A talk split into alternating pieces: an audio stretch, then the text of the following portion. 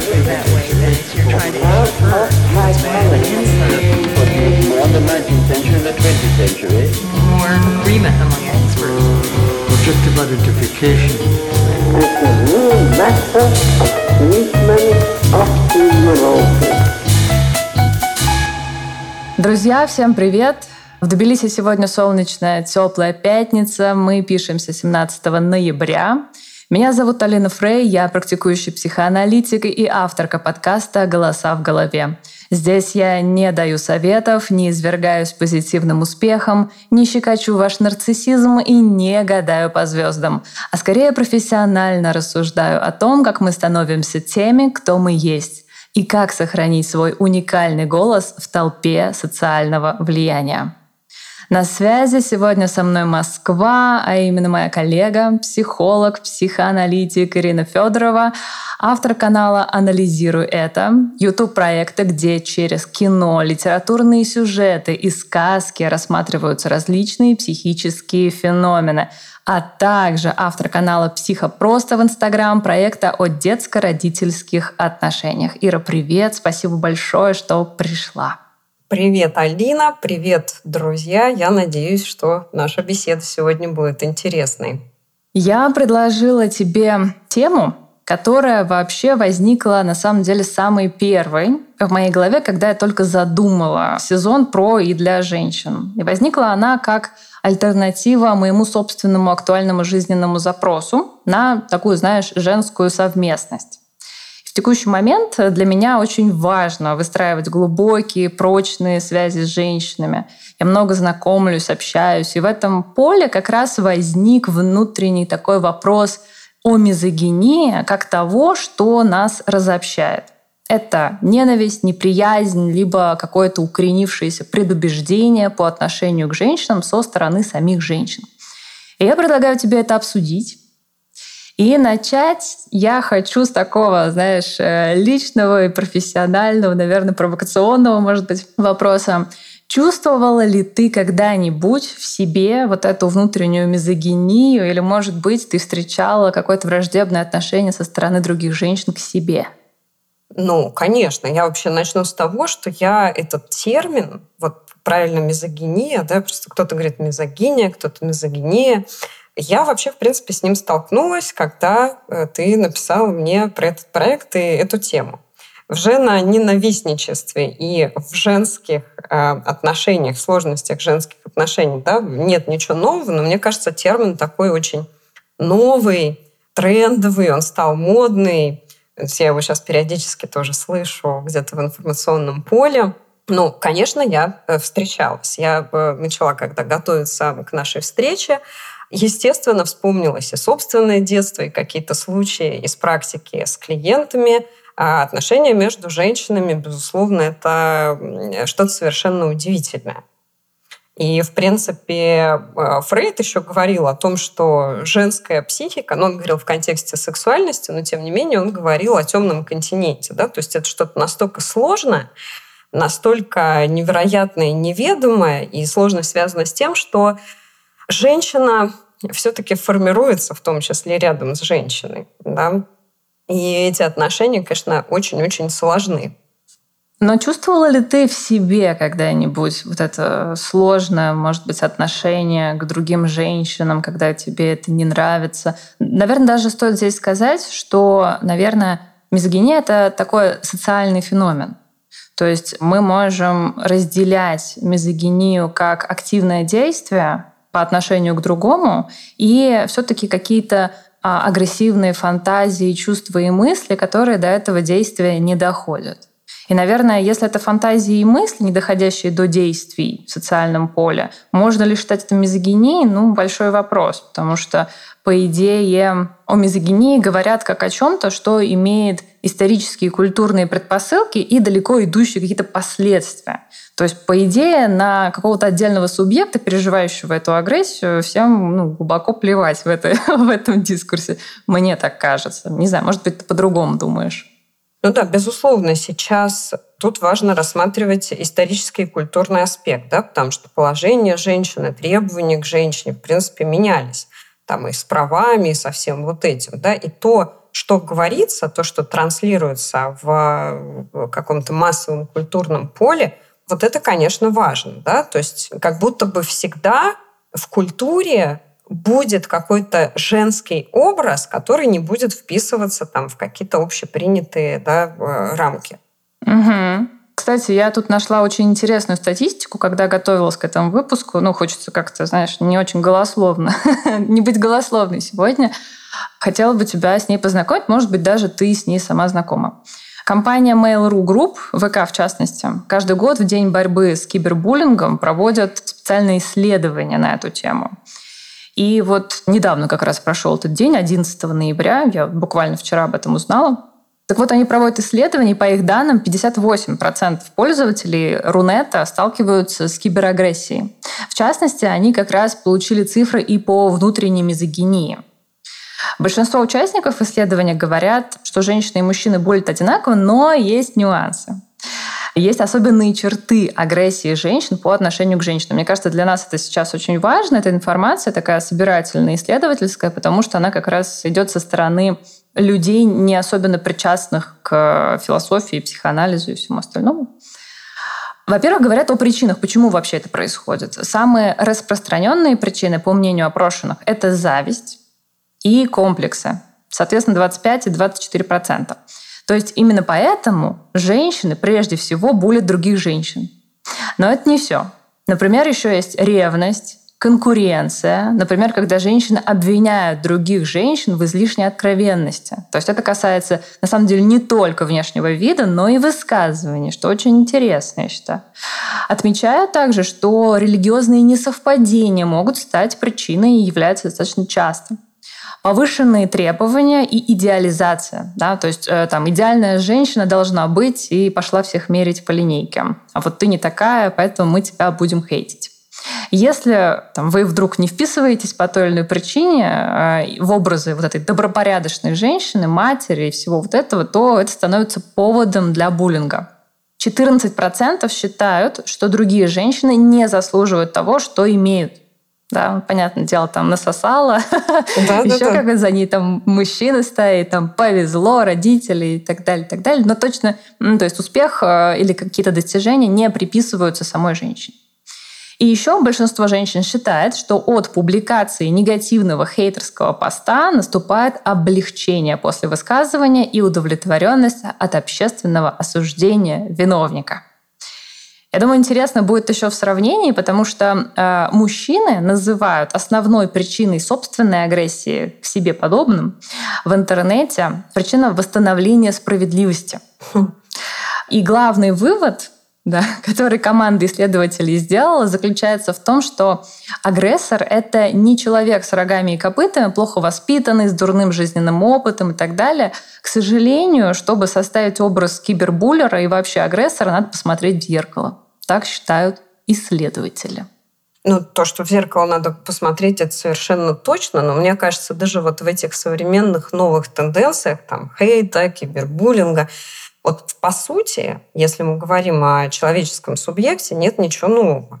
Если мы вспомним совершенно классическую картину там, из нашей юности, когда еще у наших подъездов стояли лавки, и на них сидели бабки, да, которые... Ну, то есть вот это вот совершенно карикатурная картина, что выходит молодая девушка, и вслед сыпятся какие-то комментарии по поводу того, что она проститутка, вырядилась, там, намулевалась, да, и вообще откуда у нее такая машина, с этим все понятно. Я вот когда начала заниматься этим вопросом, мне показалось, что мизогиния в основе своей, в принципе, очень телесна. То есть это что-то настолько глубокое, что-то настолько связанное вообще с женской сущностью, которая начинается вот в принципе с женского тела, да, потому что хейт самый примитивный, самый простой, самый часто встречающийся, он все равно будет касаться, ну, как правило, внешнего вида. Да, то есть где-то внутри мотив этих высказываний будет ну, вот от какого-то такого неприятия. Да, мы гораздо проще будем воспринимать ну, любые высказывания от какого-то человека в нейтральном образе, нежели это будет ну, какая-то яркая внешняя да, представительница женского пола. Я подумала о том, что, в принципе, исторически мужчину всегда ассоциировали с рациональностью, да, вот с прогрессом. А женщина всегда как раз была частью мира иррационального, мистического, чувственного и телесного. Поэтому мизогинию философы, писатели там, и так далее определяют именно через вот это вот якобы изначально данное различие, неоспоримое. Следы этого, я думаю, мы видим до сих пор, когда даже вот в еврейской культуре э, женщине положено прикрывать руки, ноги, понятно, там декольте, чтобы не отвлекать мужчину от богоугодных дел. То есть женщина соблазняет мужчину, взывает его пороку, тем самым там, подчиняя и отворачивая его от праведного пути. То есть какая-то вот такая мистичность, чувственность и телесность, о которой ты тоже сказала, да, что в первую очередь это как будто бы касается того, на самом деле, в чем всегда был страх перед женщиной, потому что это являлось формой ее власти, недоступная для мужчин. Абсолютно, да. Я вот, кстати, тоже наткнулась на интересное исследование. Оно, правда, там больше было сосредоточено на так называемой враждебной гетеросексуальности. Да? То есть почему женщины ненавидят, хейтят и все вот это женщин. И большинство респондентов, то есть большинство тех, кто проходил там тестирование или формат беседы был, что-то такое, все-таки говорили о каких-то внешних признаках, то есть что вырядилась, накрасилась. И когда там исследователи с этими девушками беседовали, они противопоставляли себя, что ну, мне, например, нет нужды так выряжаться. У меня вообще есть нормальные цели в жизни. Да? Ну, то есть вот этот женский образ, это очень важно. Это всегда было важно, и это будет важно. Да? То есть ну, для меня, например, вот, знаешь, такой большой вопрос к современным тенденциям, да? когда, с одной стороны, а, мы говорим о женской независимости, да, о, о равенстве там, и так далее. Но, с другой стороны, транслируется такая идея, что я буду вот такой, как я хочу. Вот для меня тут, знаешь, есть такая, ну вот какая-то уловка, потому что вот что мы видим совсем в карикатурной форме, да? Я э, выйду голая на улицу, но вы на меня, пожалуйста, не смотрите, ничего по этому поводу там не думайте, не комментируйте, не говорите, да, потому что вот это мое проявление. Но в любом случае женское проявление внешнее, оно, ну как ни крути, оно адресовано взгляду. Да? И вот этот женский взгляд, снаружи, вот как взгляд бабки, может быть, Славки, да, который вот проецируется а, на других. Или это внутренний взгляд на себя как на женщину, но он не может не затрагивать э, действительно ее внешность. И это напрямую касается ее сексуальности и проявления э, этой сексуальности. Потому что ну, женское тело, как объект мужского желания, да, вокруг этого сейчас там огромные споры, что должно это проявляться, не должно это проявляться, могут мужчины там реагировать на это, должны, не должны, харасмент, да, вот вся вот эта вот история, но это действительно очень сложный вопрос. Потому что, по сути, ну, такой парадокс в том, что сейчас как бы я буду проявлять себя так, как я хочу, а вы на это, пожалуйста, не реагируете, потому что это не ваше дело. Да, или реагируйте только тогда, когда я вам это позволю. Абсолютно, да. Вроде как изначально понятно, что женщина хочет проявляться, но при этом она очень хочет контролировать взгляд другого, его желание по отношению к себе. Вероятно, если есть желание контроля, есть и какое-то ожидание различных реакций на вот это вот обнаружение себя в этом взгляде. Ну, то есть это может быть и приятно, и неприятно. И в этом желании контроля, мне кажется, вскрывается вот это вот опасение, но одновременно очень соблазнительное что-то. То есть опасное, но очень соблазнительно, да. Ну, э, для меня это вообще, знаешь, такой такое проявление э, в какой-то степени истерического э, дискурса, да, потому что я буду себя демонстрировать, но вы не должны на это реагировать. Ну, то есть вот как бы устройство вот этого желания, да, самого этого феномена, ну, вот, вот какое-то такое. Да, по ощущениям есть в этом какой-то инфантильный такой радикал. И знаешь, вот э, интересно, если стандартная, стандартная мизогиния э, по отношению к женщинам со стороны мужчин, она вот э, как будто бы изначально исторически связывается с э, различиями, то женская внутренняя мизогиния, она она ведь обращена на свое подобие. Угу. Когда мы испытываем ненависть к себе подобному, то есть есть в этом какое-то такое нарциссическое что-то. Абсолютно, конечно. Ну вот э, чуть-чуть про мужчин скажу, что действительно есть вот в принципе мизогиния, да, то есть она ну, касается и мужчин, и женщин, которые ненавидят женщин, э, и есть мизогиния между женщинами вот то, что касается мужчин, вообще почему, например, про мужчин так не говорят, почему в отношении к мужчинам нет такого же термина, какого-то зеркального, да, почему вот есть мизогиния, а вот что-то подобное относительно мужчин, вот этого нет. Кстати, да. У меня такая мысль э, в связи с этим, что все-таки первая власть над ребенком в том периоде, когда только формируется да, его субъектность, она все-таки в руках женщины. Это касается и мужчин, и женщин. То есть любой взрослый мужчина, когда был маленький, да, он был под властью женщин. То же самое с э, девочками. Вот, то есть, на мой взгляд, корни все-таки где-то там, в принципе, в первичности такой женской власти над человеческим субъектом. Вот. А то, что касается нарциссизма и ненависти женщин к женщинам, Тут абсолютно ты права, я абсолютно с тобой согласна, что корни в нарциссизме, в корне в подобии, потому что девочка, проходя там свой путь э, субъективации, в первую очередь она отождествляется с матерью. То есть мать — это первая женщина, которую она знает, и она, в принципе, это весь мир, и больше она ничего не знает, маленькая девочка. Да? Следующий шаг нужно разотождествиться с этой матерью, то есть где-то там себя найти, да, и отношения с матерью, как бы банально это не звучало, но при этом как бы важно это не звучало в психоаналитическом подкасте, да, но вот, вот, вот это наше все. Отношения с матерью наше все. На мой взгляд, они никогда не бывают простыми, они никогда не бывают какими-то правильными. То есть отношения с матерью — это самые сложные отношения, которые могут быть в жизни человека, которые есть в жизни человека. Как-то там их разрешить, до конца проработать. Ну, я присоединяюсь ко многим психоаналитикам, что это задача непосильная совершенно. Вот. Там действительно очень много противоречий, очень много внутренних конфликтов, да, потому что девочка хочет, например, быть похожей на мать, она хочет занять ее место, она ее и любит, и ненавидит, и это нормально. Но бывают некоторые перекосы, да, когда, ну, я в практике, например, своей не раз встречала случаи, действительно очень сложной истории а, формирования собственной идентичности, ну, когда мама, например, не уделяет должного внимания а, своей красоте.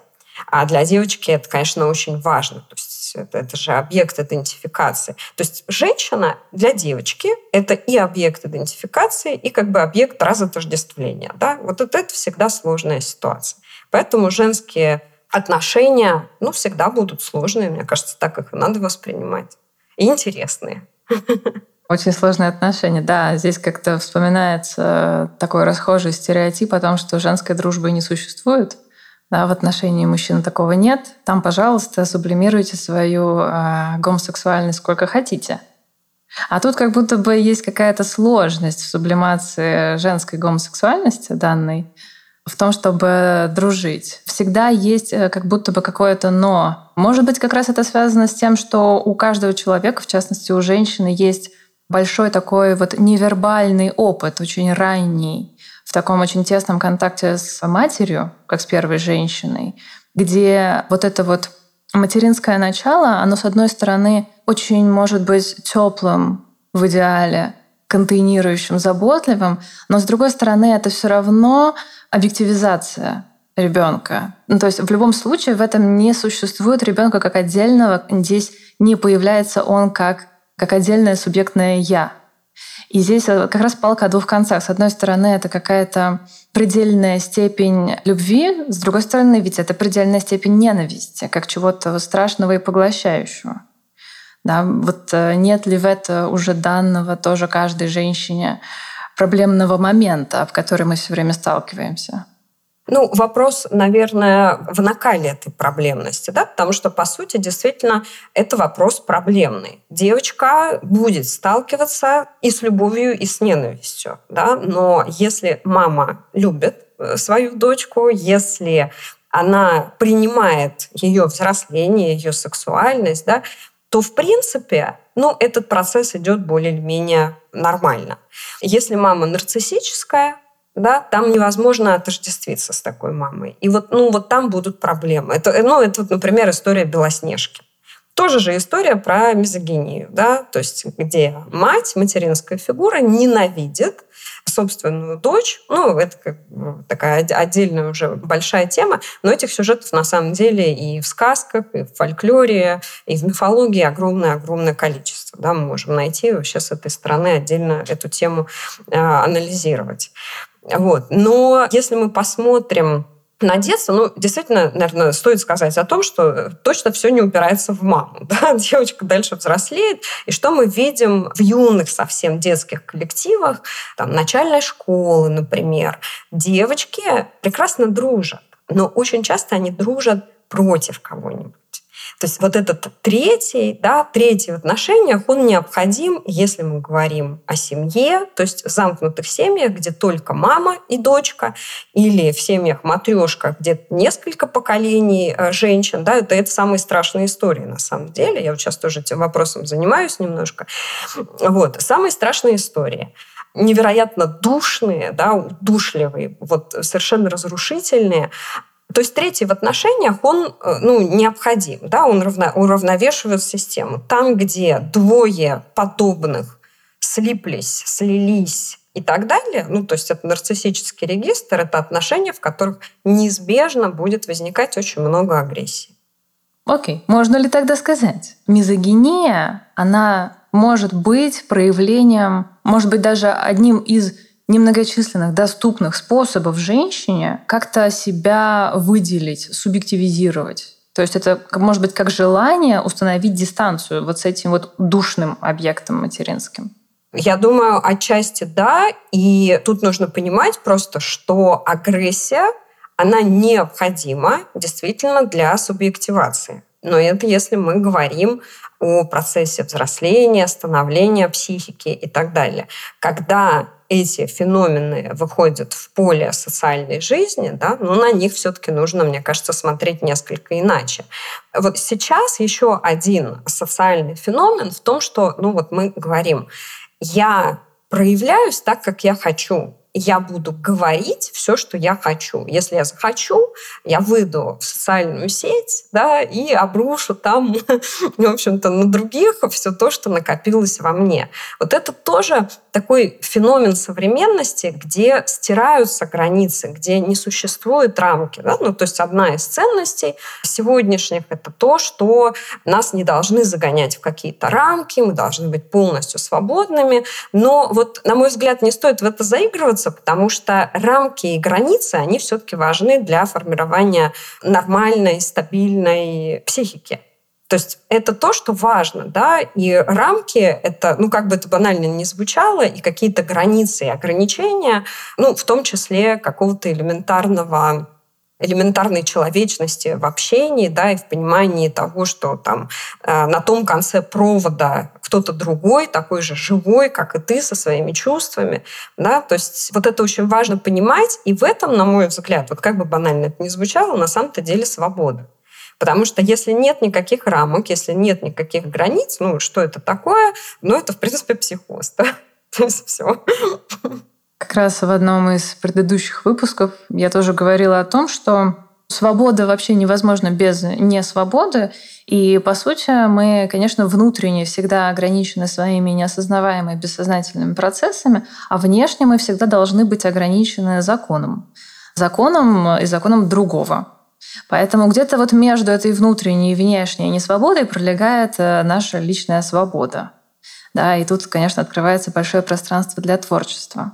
Да, ну и кроме того, это то, на что можно опираться, потому что даже если опять там апеллировать к взрослению, да, ну мы все родом из детства, и взять вот опять же современные тенденции, родители, там, школьников, да, сейчас какая проблема сложности учителей, что родители, ну, они за свободу ребенка, за свободу проявления, да, никаких границ, то есть очень много новых форматов школ появилось, где там, ну, совершенная свобода самовыражения.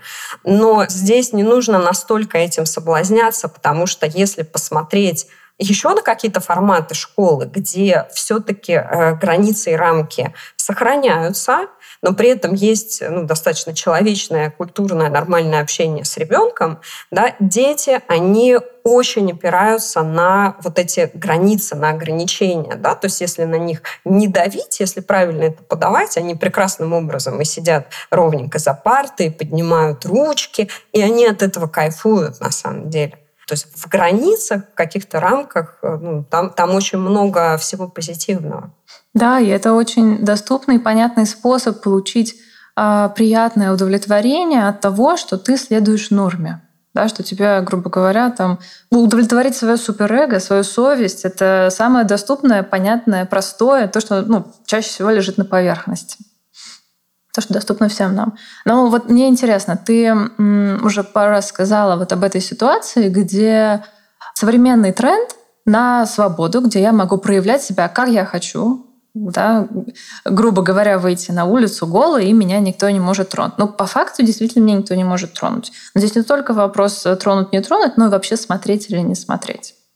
И э, здесь вот в таком свободном самовыражении, особенно мне понравился именно этот пример с голенькой девочкой, выбежавшей на улицу, здесь как раз-таки не звучит вот этот запрет на э, сексуальность на ограничение этой сексуальности. То есть, по сути, мы нормально к этому отнесемся, если это будет какая-нибудь очень маленькая девочка где-нибудь э, на пляже, и то, скорее всего, будет 3-5 бабок, которые покосятся и скажут, ну что это такое, не гигиенично как минимум. Это очень интересно посмотреть натурализацию детского инфантильного желания, эксгибиционистского желания.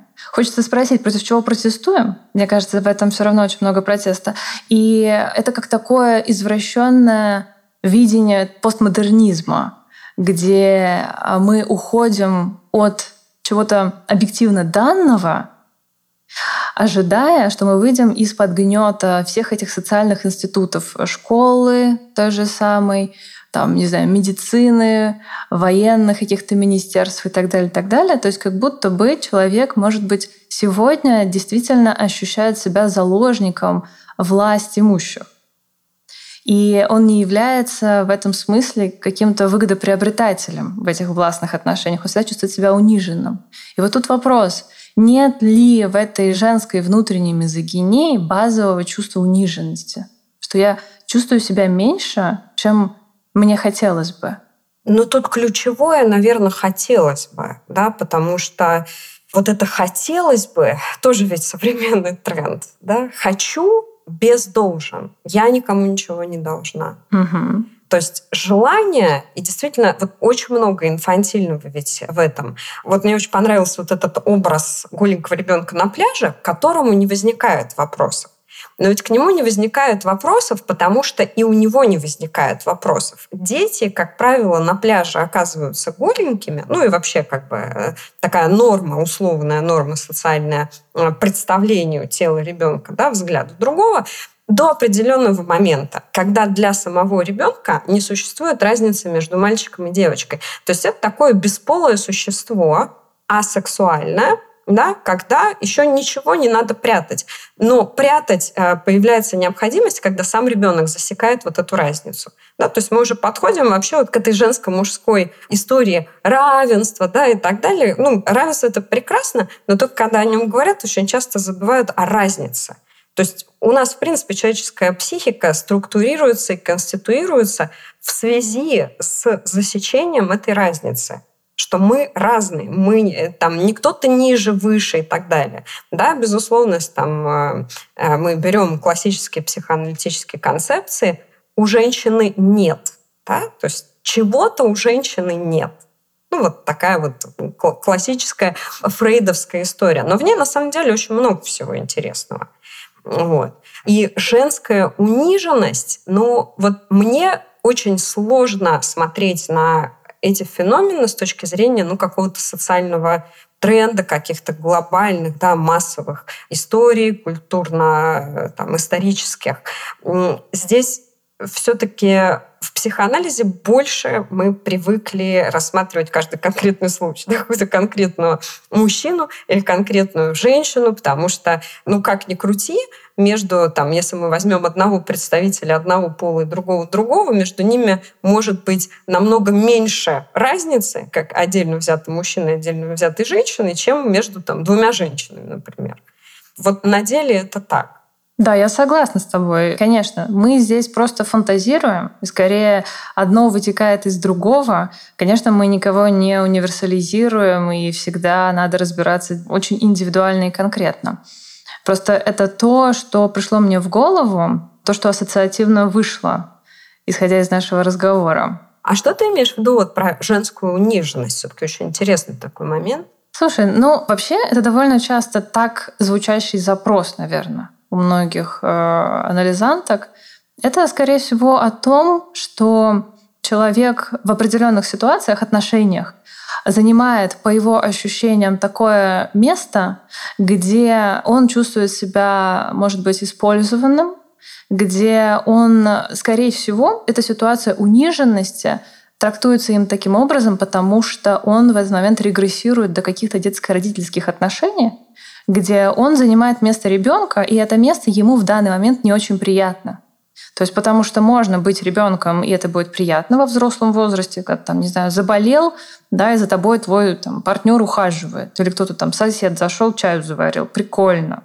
Да, ну по-разному может быть. А здесь вот именно вот это вот ощущение маленькости какой-то, ограниченности, и это ощущается как что-то неприятное. И другой в этом смысле, тот, кто, тот большой другой, кто наделяется в этот момент властью, он ощущается как виновник этого состояния. Ну да, и получается, что ну, вот эта вся история, что мужчинам платят больше. Да, а почему там руководящие должности только мужчин? Давайте мы поставим туда и женщин. Ну, то сейчас же это все вообще доходит до абсурда. Да? То есть, чтобы там подтянуть статистику, действительно ставят на руководящие должности определенное количество женщин, уже не смотрят на их объективные заслуги, компетенции и так далее. Да. Кстати, ты мне сейчас напомнила прикольный пример. Недавно значит, анализантка пришла, она занимает очень крупный как раз руководящий пост, и ну, я слышу, что это для нее супер важная опора вообще в ее идентичности, ну, какая-то системообразующая штука в ее жизни. И у нее вот прорывается такая фраза, она мне рассказывает, как они с коллегами выживают мужчин из коллектива. Ну, там больше как про коллег, не про нее, ну ладно, неважно. И, в общем, э, звучит такая фраза а ну, нужны яйца, чтобы занимать такие позиции. Это прикольно, потому что это очень мизогинично по сути своей. Абсолютно, да. Ну, вот это как раз вопрос о том, что это женщина, у которой есть, да, психически у нее есть. Да, да, да, да. Этот фалос, она им таким, наконец, обладает. То есть угу. интересно. Хочется, знаешь, куда повернуть? Мизогиния и зависть к пенису. Есть ли здесь какая-то связь? То есть кого мы хейтим? Часто очень просто вот даже э, в беседах с другими женщинами я слышу такое снисходительное, пренебрежительное отношение к тем женщинам, которые не стремятся к достатку, к статусу, к достижениям. А что же мы все тут э, не боремся, не встаем с флагами за феминизм, да? Хотя феминизм, по сути, это право каждый быть такой, какой ты хочешь быть. Хочешь сидеть дома борщи варить, да ради бога это твой выбор. Хочешь идти в руководящие позиции, да, но вот этот момент, где мы хотим занять место, встать на вершине горы и быть мужчинами. И мы не любим в других женщинах отсутствие этого стремления. Вот с этим я, кстати, довольно часто сталкиваюсь. Ну вот, а не любим ли? А не любим ли? Понимаешь, потому что... Зависть и в ту и в другую сторону ты имеешь? Нет, я имею в виду наслаждение от превосходства. Ну, потому что если все такие же, как и я, Тогда вопрос, как я буду отличать себя, потому что угу. это претензия условная к другим женщинам, что почему мы все не боремся, почему там кто-то доволен тем, что есть, да, своим своим зависимым положением, там, а, не знаю, ролью мамы и жены, да, ну вот что, что, что вообще возмутительно. Но на самом деле но есть у меня ощущение, что в основе этого противопоставления все-таки наслаждение как раз этим отличием. Да, Согласна. Потому что в любом социальном феномене всегда будет противопоставление. Да? Это как раньше, не знаю, насколько можно говорить о гомосексуальности. Здесь можно, здесь можно все. Ага. Э, если раньше такой группой изгоев были гомосексуалисты, да, то сейчас группа изгоев — это гомофобы. Ну, то есть просто поменялись местами. По сути, социальные отношения остались такими же. Ну, то есть какая-то группа против другой группы. Ну, то есть противопоставление наверное, необходимо, да, потому что ну, какая-то иллюзия, что мы все живем там в каком-то счастье, гармонии, ну, невозможная история. Да, я с этим согласна, потому что мы, в принципе, сегодня и начали с этого отличия. Оно так у нас э, красной линии идет. Нет ли тогда вот в этом не только наслаждение от противопоставления, но и зависти. Мизогиния возникает там, где я стремлюсь переделать свой пол. Ну, это же вопрос идентификации. Да. Вот это вот э, ощущение есть у меня там или нет. Э, яйца, ну вот женщина с яйцами, ну сегодня абсолютно такая обыденная история, в принципе. Прикольно, кстати женщина. Не уверена, что стоит вставлять оценку, но тем не менее. Не, ну прикольно же может быть по-разному, знаешь. Мы как исследователи, для нас много чего прикольно. Ну, просто потому что мы наблюдаем это все, исследуем. Получается, что это вопрос идентификации. Да? Если идентификация пошла по пути где-то к образу наличие. Ну, то есть исторически для человека это может очень по-разному сложиться. Да? У кого-то какой-то ребенок засекает желание кого-то из родителей, чтобы родился, например, мальчик, а не девочка, да? что хотели сына, родилась дочь, ну, там, это один вариант. Там, ну, масса. Кто-то занимает место в семье да, того, у кого есть. Ну, например, там тоже сейчас классическая совершенно история, когда там одна девушка, дочь, да, тянет на себе всю семью где есть и мальчики, и девочки, и мама, и папа, и бабушка, а тянет все это женщина, ну, например, да. То есть это вопрос идентификации и как будто бы невозможности встроить себя вот в этот женский образ. Потому что если взять психоанализ, вообще историю психоанализа, да, вопрос, что значит быть женщиной, он там в работах Фрейда, Лакана вообще один из ключевых. То есть это совершенно непонятная история. Что такое женщина? Что значит быть женщиной? Да, но сегодня, наверное, на это люди стараются отвечать так, что быть женщиной — это значит называть себя женщиной. И на этом все, в принципе, заканчивается, потому что очень сложно это конкретизировать. И, наверное, наш разговор упирается в то, что идентификация женская — это очень сложная штука. Если женщина появляется там, где появляется мужчина, ну то есть где появляется это различие, то очень тяжело тогда как-то до конца ответить на этот вопрос, потому что всегда получается, что ты отражаешься от того, что отличается от тебя. Абсолютно. И только в противовес или благодаря этому отзеркаливанию ты как-то себя конструируешь и вписываешь себя вот либо в женское, либо в мужское, либо... Ну, сейчас, наверное, даже вариативность, куда себя вписать намного больше, потому что гендеров огромное количество. Ну, то есть ты э, говоришь о том, что, грубо говоря, женщины без мужчины не может быть. Собственно, как и мужчины без женщины. Да, абсолютно. только наличие вот этих двух делает их самих тем, что они есть. Да, и тут вопрос тогда в том, а кого ненавидят? То есть мизогиния — это ненависть к кому на самом деле? К тому, что, не знаю, в словаре написано, что такое женщина, Мизогиния — это ненависть какой-то части материнского тела, например, да, там, ко всем женщинам, которые дальше подставьте свое. Это вот ком... это ненависть кого и кому не совсем понятно. Знаешь, как будто бы, когда я думаю о ненависти, например, мужчин к мужчинам, для меня это намного более понятный вопрос. А когда я думаю о ненависти женщин к женщинам, это как будто бы очень сложная конструкция. Ее хочется как раз-таки разбить на части и посмотреть, потому что я не всегда могу понять. С одной стороны, вот, например, есть такое понятие, как... Ну, мы сказали про дружбу, что ее не существует. есть такое мнение. А есть понятие, например, змеиного гнезда.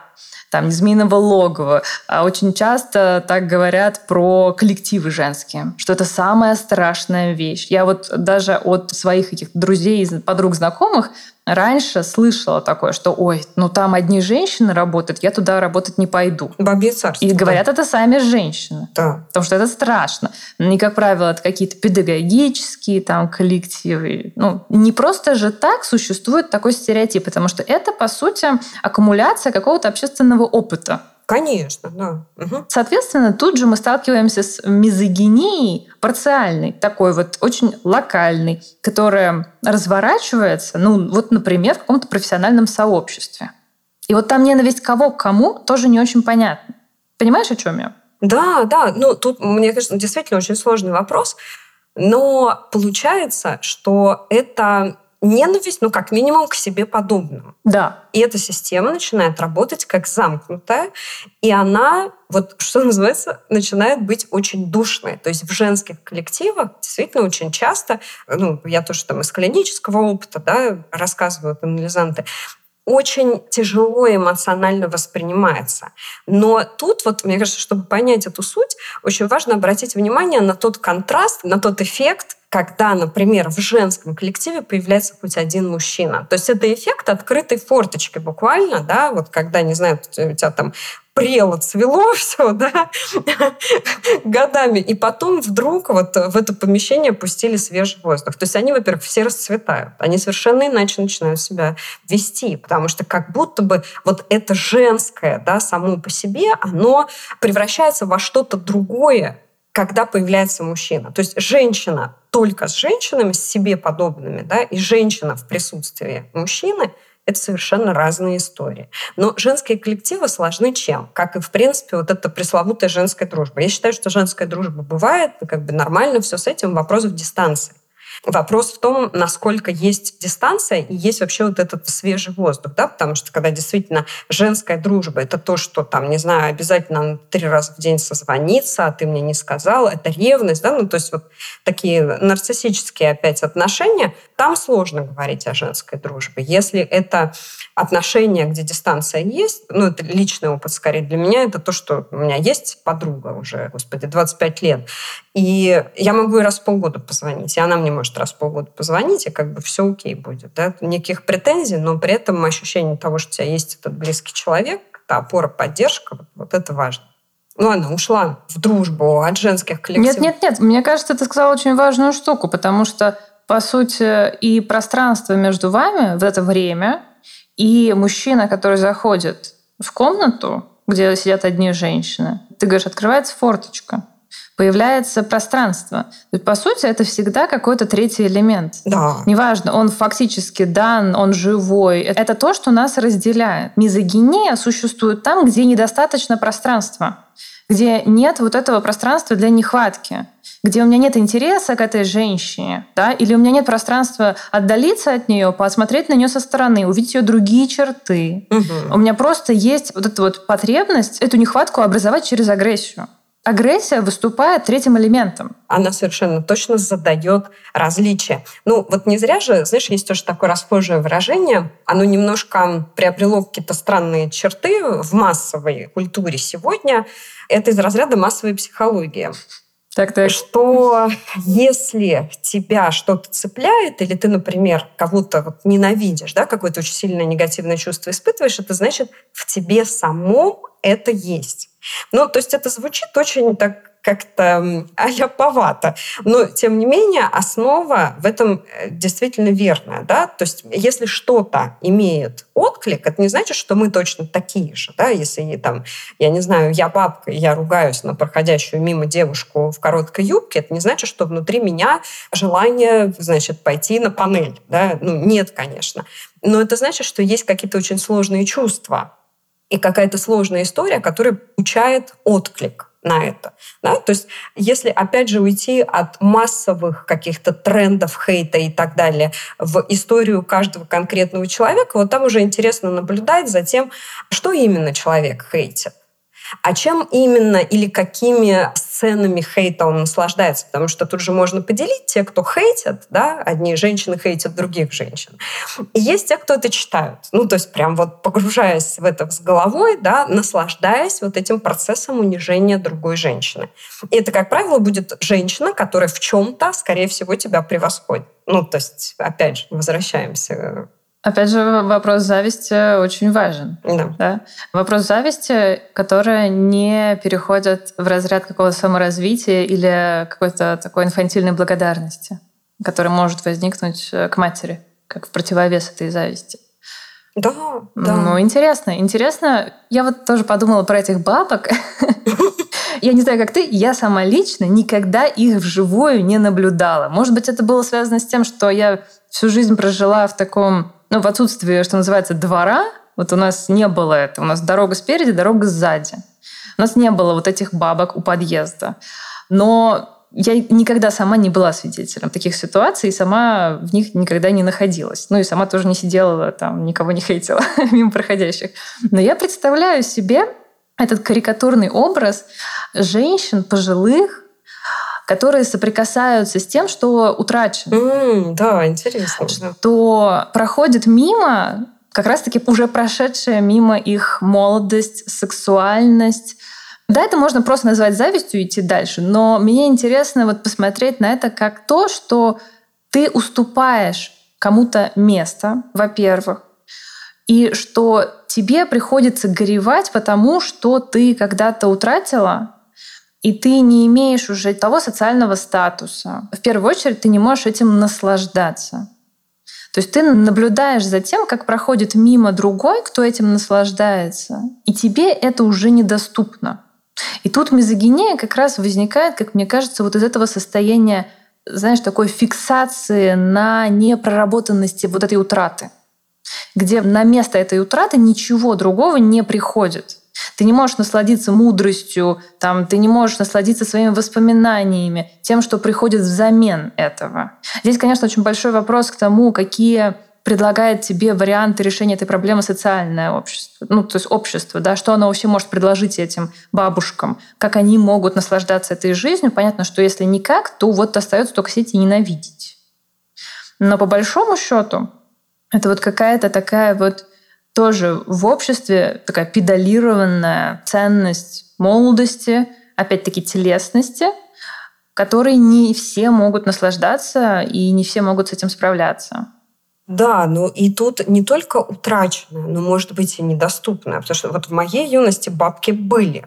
Бабки были. Но мы понимаем, что их юность, да, она была совершенно не такая, как у нас. То есть э, для них ну, такая демонстрация тела обнаженного, там, косметики и так далее, то есть ну, такой явный призыв буквально, да, Мгм. это что-то неведомое, невиданное и очень-очень возмутительное, да, то, что очень сильно будоражит. То, что, скажем так, совершенно точно возбуждает не в плане исключительно сексуального момента, да, а в плане такого психического возбуждения. Да-да-да. Ну, То, что схлопывает их мир, вот в эту вот невозможность вообще вот этой картины. Это не только то, что было утрачено, но и то, что было недоступно. Ну вот как знаешь, а чтобы что-то утратить, да, нужно, чтобы у тебя это было. Вот. А, если, а если у тебя этого не было, то вот сложность возникает.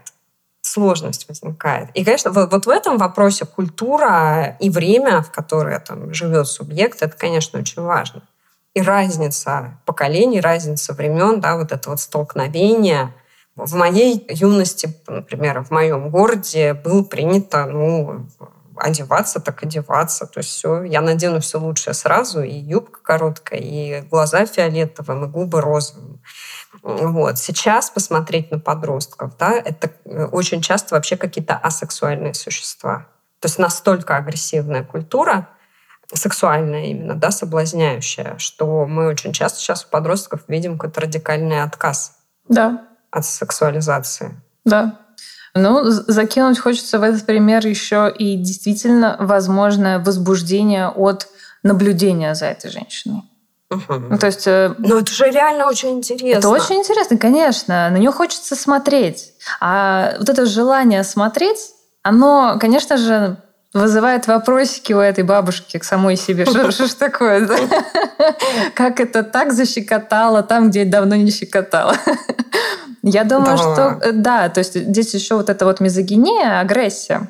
Она может быть следствием э, собственного запрета на собственное желание. Знаешь, как такая вот М. обратная реакция. Да. Я не хочу, а не, не то, что это вот где была любовь, но это любовь запретная. Там появляется видимая ненависть. Мгм. То есть на самом деле меня это очень влечет. Я этого очень хочу к этому приблизиться.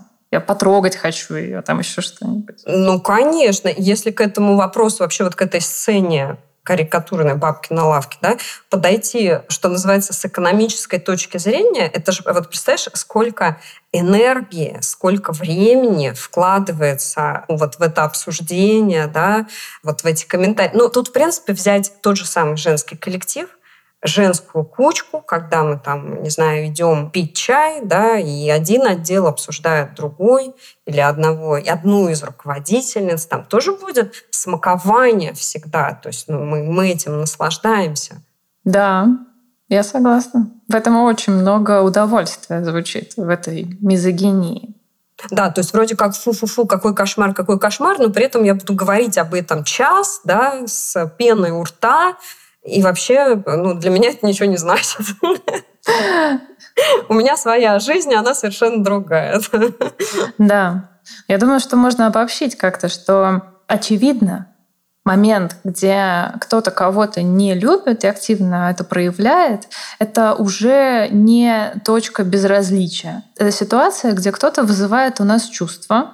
Значит, он уже становится кем-то довольно важным для нас. И мы его, даже если он сам этого не хотел, мы его вовлекаем в какую-то свою историю. Возможно, эта история может быть связана с нашим детством.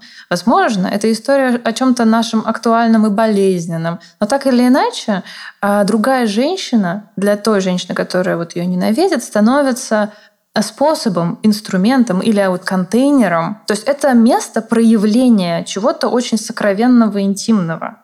Вот этой вот злости, агрессии. И при этом та женщина, которая это проявляет, чувствует способность то есть она чувствует легальность даже, я бы сказала, этого действия. То есть можно даже подумать, насколько сегодня, ну, допустим, вот в России, да, эта мизогиния, она, в принципе, легализована. Потому что, мне кажется, просто находясь в эмиграции, я читаю российские новости больше, чем люди, живущие в России. Я, я вот открываю новости, да, и очень много в последнее время говорят о том, сами женщины, о том, что надо вот отобрать э, возможность получать образование, там, налог на бездетность, э, что М. отбираем э, материнский капитал у тех, кто рожает после 25, да, мы запрещаем вам аборты и так далее, и так далее. То есть очень много. Но при этом это говорят сами женщины. В открытую говорят о том, что ну, мы сейчас вот обучаем толпы других девушек, которые учатся манипулировать теми, кто хочет сделать аборт. Да? Или теми, кто хочет уйти от мужа. Неважно, там абьюзер, не абьюзер, как же наши скрепы. Мне кажется, сегодня есть, не знаю, какая-то легальность в этом, в этой мизогинии. Как тебе кажется? В непринятии чего-то иного, выходящего за рамки стандарта, ты вот это имеешь в виду? Ну, то есть сейчас это социальный тренд, там, ну, там много, в принципе, причин составляющих для этого, да, но упаковывается это действительно в какую-то философию, ну, идеологическую, да, в какую-то такую обертку. Но я на это смотрю исключительно как на то, что каким-то отдельным женщинам дали право об этом говорить. Да? Или вообще неважно, о чем говорить, дали право говорить, поэтому они говорят вот. Интересно.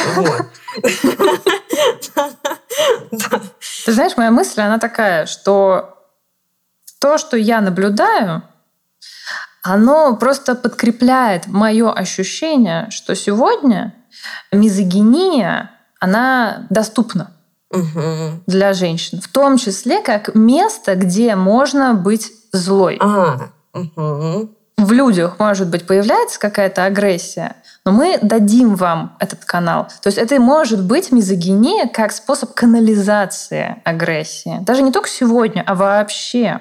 Может быть, мать для ребенка это кто-то доступный для выражения ненависти. Мгм. Абсолютно. Да, да. Но тут еще, знаешь, есть какой момент, что вот в этих тенденциях, которые ты сейчас описала, да, в новых, что там э, запрет абортов и так далее, то есть есть в этой истории объективация женщины. Да? То есть о женщине, о женском теле начинают говорить действительно как об объекте. Это часть мизогинии. Да, которым кто-то, помимо, собственно, обладателя этого объекта, может распоряжаться. Какая-то такая история. И для меня тут интересно, что женское тело во многих отношениях всегда, да, оно, в принципе, не может не рассматриваться как объект. Вот мужское тело как объект никто не рассматривает, ну, за исключением там каких-то совершенно э, совершенно потрясающих историй с мужской беременностью, да, ну, ну как ну. Ну, то есть э, э, женское тело — это объект о котором мы будем говорить и рассуждать даже на государственном уровне. Но вот про узаконивание мизогинии. Узаконивание я имею в виду вот именно через призму доступности. Что может быть? Ну, что, грубо говоря, у кого-то есть право сказать, что а вот вы какие-то определенные женщины, ну, с вами что-то не то, какие-то неправильные, вас надо исправлять, ортопедировать, там, как-то исправлять ваши головы, мысли и прочее. Да, да. Ну, то есть, по идее, вот э, ты сказала про объективацию. Это, да, действительно, это часть э, любой мизогинии. Угу. Но это и часть любого человеческого опыта. Что это за запрос создать или сохранить вот эту вот эту мать. Да, и вокруг этого мы получаем по факту очень мизогиничное отношение к реальной субъектной женщине. То есть есть атака на субъектность ради создания вот этой универсальной матери, кормящей и бесконечно рожающей. Как будто бы ребенок, девочка в какой-то момент сталкивается с желанием матери – что она хочет чего-то еще, да, помимо этой девочки, что у нее есть субъектность, что есть какая-то жизнь помимо ее материнства.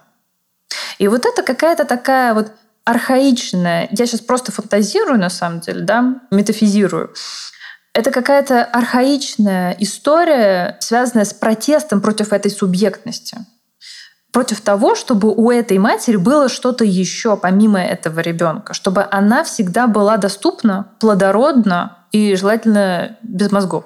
Ну, вообще, на мой взгляд, очень сложно сейчас в обществе, которое очень много лет воспитывалось э, в ценностях желания, да, желание без долга, так скажем да, взять и сходу вот так вот срубить, что теперь все женщины должны выполнять свою биологическую функцию.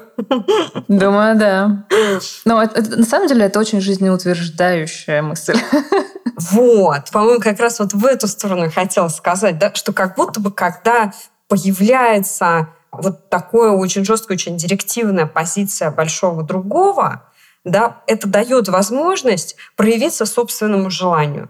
Ну, то есть сказать что-то против, да? Нет, я не хочу. Мне кажется, что исключительно как негативный этот феномен вообще нельзя рассматривать, если мы сейчас говорим про запрет абортов, да? Это в том числе будет и более осознанное вообще отношение к этому вопросу, где мы будем обнаруживать уже свое желание, да? Хочу, не хочу. Ну, такая сложная история где опять появляются рамки. Э, желание невозможно понять как свое без наличия какого-то запрета. Все равно ограничения, они как раз рождают вот эту свободу, фантазию.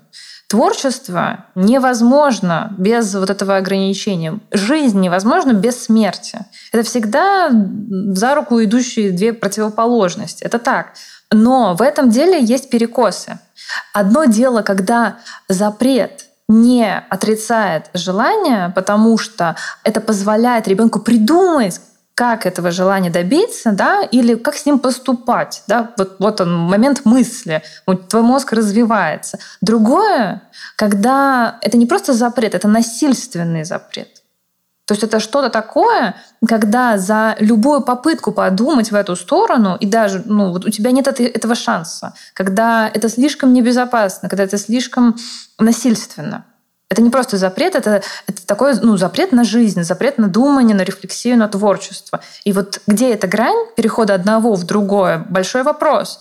Что да, это сейчас активизирует наше обсуждение, но не является ли это чем-то вот более далеко идущим, более страшным? Если есть запрет на говорение, есть запрет на мысль.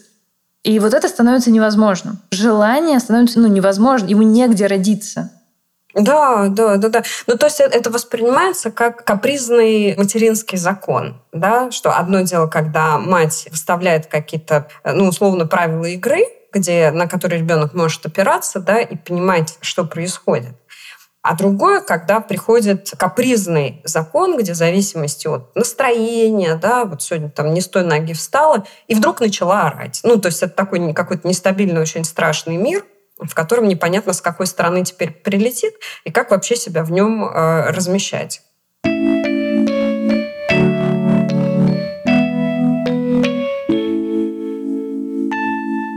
Ну что, я думаю, пора завершаться. Спасибо тебе большое, Ир.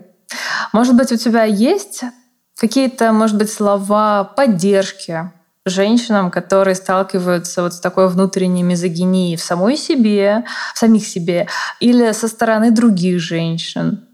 Ну, во-первых, если женщина сталкивается очень часто с негативом от других женщин, да, собственно, как и с внутренней мизогинией, то тут все-таки в первую очередь нужно обращаться именно к себе, к своей истории. Да, я как психоаналитик могу, в общем-то, посоветовать. Единственный э, способ иметь с этим дело – это идти в анализ да, или в психотерапию и заниматься собственной историей. Вот, потому что женская ненависть к себе как женщине, вот то, что называют там непринятие да, себя, вот этой женской части, сейчас же откуда вот это все мы там внутренних женщин будем, значит, богиню будем в себе. Ну, то есть вот от, откуда это? В том, что есть какой-то внутренний конфликт, а у любого внутреннего конфликта есть какие-то истоки. Да? То есть очень часто женщина, которая не принимает себя, свое тело, как правило, начинается вот это вот все, да, там в анализе очень много интересного всегда появляется да, в ее истории, в ее семейной истории. Вот, и э, есть над чем э, работать. Я с тобой полностью согласна, да. Когда есть вот эта ситуация отношений, и в ней возникает так много гнева, и много отыгрывания этого гнева, да, что-то надо срочно сделать, как-то где-то высказаться, что-то кому-то написать, подляночку какую-нибудь устроить у меня всегда возникает чувство, что недостаточно слов. Да. Что как да, будто да, да. бы что-то здесь э, нечисто. Да, у меня, знаешь, у меня была, кстати, такая вот история личная до того, как я начала э, уже практиковать как психолог, а потом как психоаналитик. Я работала в разных компаниях, и мне бесконечно попадались э, начальницы, которые на меня орали. И это была моя самая большая боль. То есть у меня была даже ситуация, когда у меня было две начальницы. Одна просто была очень громкая, а вторая была пожилая. Вот, и очень сложная. И я каждый день буквально выходила с работы и рыдала. Вот, но уже там спустя какое-то время проходя свой анализ, ну, для меня это был, наверное, один из самых ярких опытов, как вот эта ситуация начинает распутываться в процессе анализа. Да, ну, то есть это не очень сложная ситуация, это там определенные переносы, да, но кто-то, например, спокойно реагирует на женский крик вышестоящей женщины, да, а у меня э, закладывало уши, мир схлопывался, в общем, э, в одну точку, точку какого-то кошмара бесконечного, да. Но у этого есть история, и с этим можно работать. Да, можно эту историю в первую очередь для себя писать, ее как-то формулировать, да? потому что за одним каким-то комментарием в интернете э, женоненавистническим на самом деле скрывается какая-то боль, индивидуальный душевный опыт, и грех его не разматывать, этот клубочек. Но, кстати, вот спасибо, что ты поделилась своей личной историей. Э, наверное, я под конец тоже. Не все, кстати, дослушивают до конца, поэтому для тех, кто дослушал, бонус. Немножко, да, клубнички. У меня тоже был, знаешь, я вспомнила такой личный опыт, где я работала психологом в МЧС. И там у меня была начальница, начальник смены, но у меня была посменная работа, и был самый главный руководитель всей этой э, истории. И вот перед Новым годом наш директор, Рафис Генетович, привет, он, значит, вызвал начальницу моей смены к себе и сказал, что на корпоратив он ожидает от э, меня и от еще двух девочек сексуальный номер для него лично. Чуть ли не там, в общем, стриптиз в трусах. И ну, показал видео, что он хочет вообще на самом деле. Здесь можно много рассказать о том харасменте, который был на этой работе, но самый кошмар был на самом деле в том, что начальница смены никак на это не отреагировала не взяла на себя эту ответственность. А мы всегда все-таки регрессируем, особенно в сложных отношениях с начальством, до той точки, где у нас у самих что-то болело или болит в отношениях с нашими родителями. Потому что это такая однозначная родительская фигура. И да, вот, э, конечно, э, будучи тогда уже в анализе, для меня это тоже стало таким не только болезненным моментом, да, где старшая женщина тебя не защитила, никак э, не стала на твою сторону, а, но и таким толчком для понимания себя. Потому что, как вот ты сказала, да, постоянно находить таких начальниц, а, блин, да проще на самом деле заплатить психологу или психоаналитику, прийти разобраться с этим, чем каждый раз об этом спотыкаться. Так что, дорогие друзья, Спасибо вам, что слушали. Спасибо нам, что мы с вами тоже были. Да, Лен, спасибо, что позвала. Очень интересный опыт. Да, мне было очень круто сегодня, очень тепло и интересно. Спасибо за то, что вместе со мной создавала это пространство мысли. А с вами мы прощаемся до следующей недели в рамках нашего фем-сезона. Будем продолжать говорить о женщинах и для женщин, ну и для мужчин, конечно же, тоже. И с вами была я, Алина Фрей, в кресле звукорежиссера, как всегда, прекрасный Артур Мухан. Спасибо ему большое. А с вами до следующего понедельника. Пока-пока. from the 19th century and the 20th century. More agreement among experts. Objective identification. It's a real matter treatment of the neurosis.